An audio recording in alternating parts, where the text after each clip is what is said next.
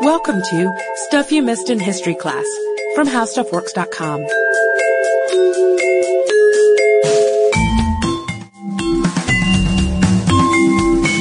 Hello and welcome to the podcast. I'm editor Candace Gibson, joined by staff writer Jane McGrath. Hey there, Candace. Hey, Jane. We have got another Thomas Jefferson topic for all of you today, and not just because I love him. I know a lot of you out there are very passionate about Jefferson. You've got a lot to say. You've got a lot to weigh in on about Jefferson and the ways that we've portrayed him. And today we're going to talk about something that is pretty controversial, but hopefully it will invite lots of feedback from you guys and not as many corrections, because we have researched this one into the ground. That's right. And this is a really interesting aspect of Jefferson. One thing that you might not know about him is that he really championed the idea of separation of church and state. And the idea really came from him. Some people think this idea came from the Constitution itself. The Constitution, of course, says you shall make no law respecting an establishment of religion or prohibiting the free exercise thereof. But the idea of separation of church and state actually comes from a letter that Jefferson wrote. This makes sense with his character and what he thought about religion and how religion shouldn't be dictated by traditional churches or by anyone, really. He thought that religion was between a man and his God, and that's it. Right. He thought it was very personal, and he also conceived of religion in a very rational way. And scholars don't know for certain whether Jefferson was a deist or not.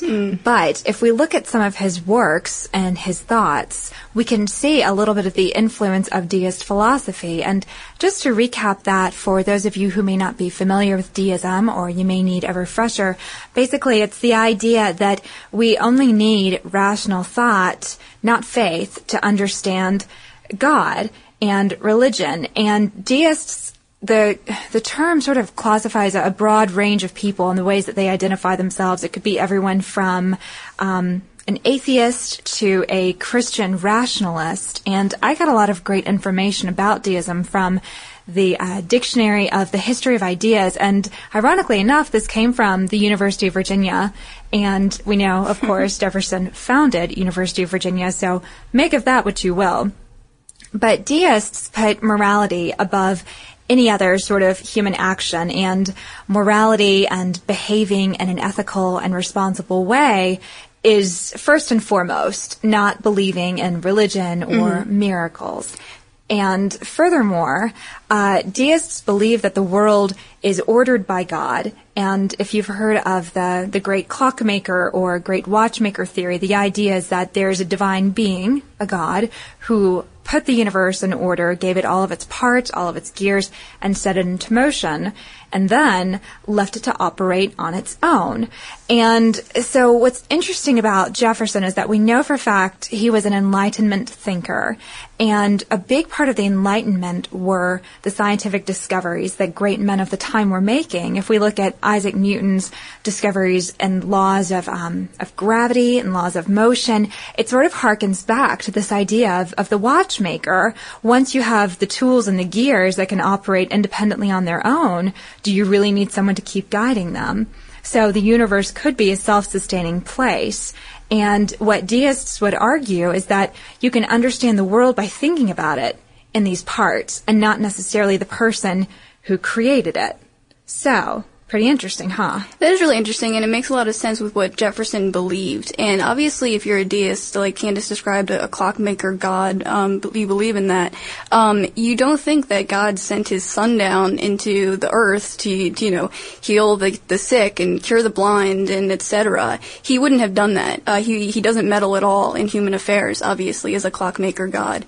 And so Jefferson sort of rejected all of this orthodox belief of Jesus being the Son of God. He did actually think that Jesus was a pretty fascinating figure.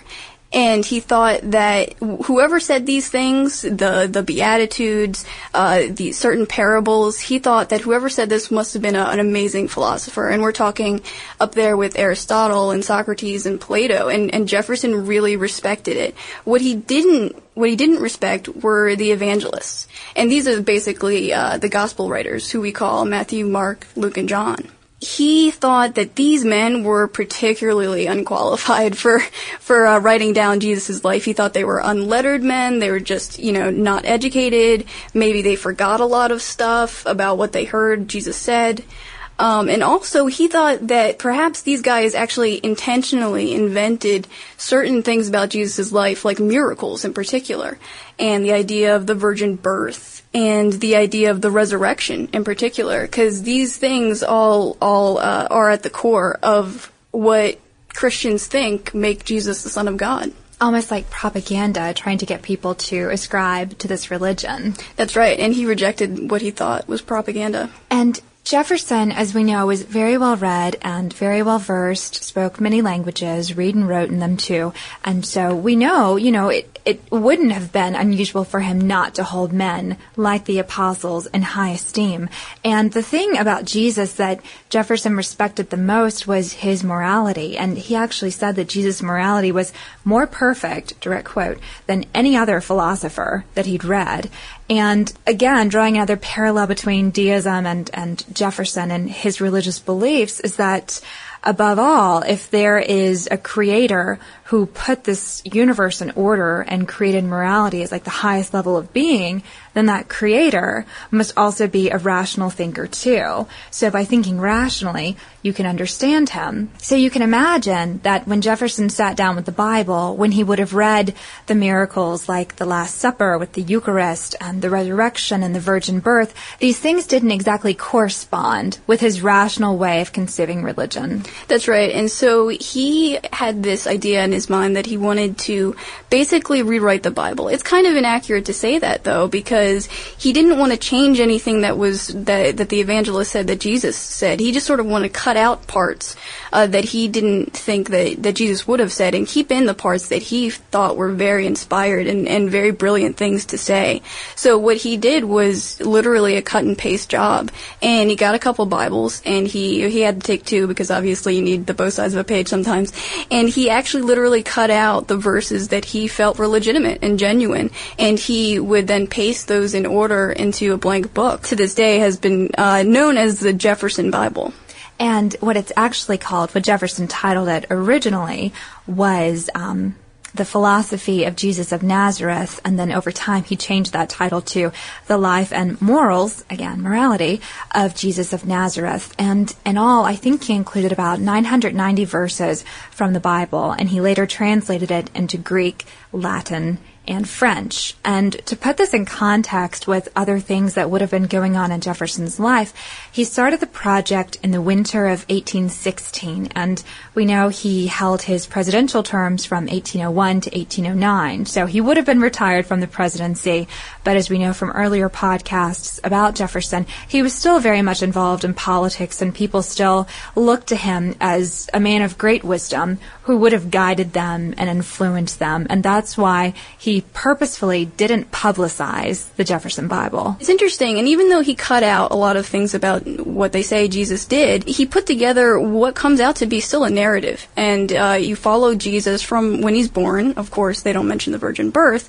but when he's born, and when the story of when he was a boy and Mary and Joseph lose him for a while and find him in the temple, and things like this. And it comes up to his crucifixion, of course, leaving off before the resurrection, but in between he leaves out certain parables, certain things, of course the miracles, and he has the Last Supper, but he leaves out the part of this is my body and this is my blood, which Catholics of course take literally, and they use as the Eucharist in their Mass, and of course Jefferson wouldn't have agreed with that. But things that he leaves in are really interesting as well, such as the Beatitudes, and this tells us a lot of things about what Jefferson believed as a faith, because he did believe in God.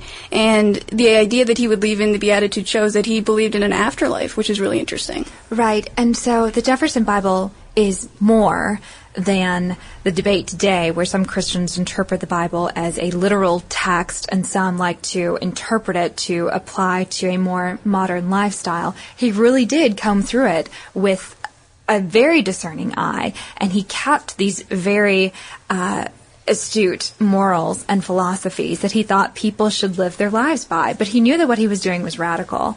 And so you may be wondering if what he did was so radical and so incredibly private, as Jefferson oftentimes was, how do we know about the Jefferson Bible today?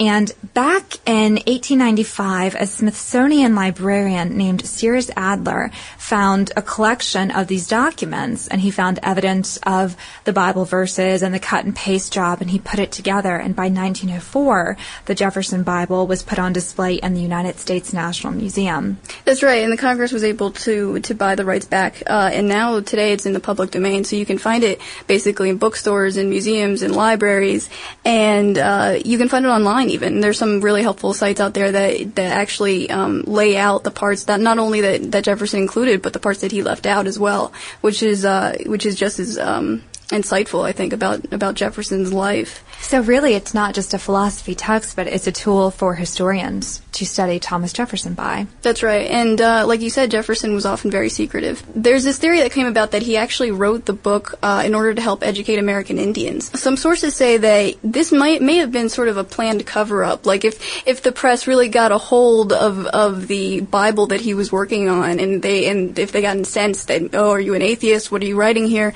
He could have said, oh, I'm just writing it for the American Indians. It doesn't reflect what I believe. In his private writings, he really did specify that he wrote it for his own purpose, so he could study it himself. And I think in his lifetime, he may have, in fact, shared copies of it with close friends. Right, close friends, yeah. And today, it's actually a custom for recently sworn-in members of Congress to receive copies of the Jefferson Bible. So that's a fun fact. And Speaking of swearing-in Bibles, we have another interesting fact for the rest of you. So as far as other swearing-in texts that are important in our nation's past, you may have seen in the news pretty recently that Barack Obama requested to be sworn in with the Lincoln Bible.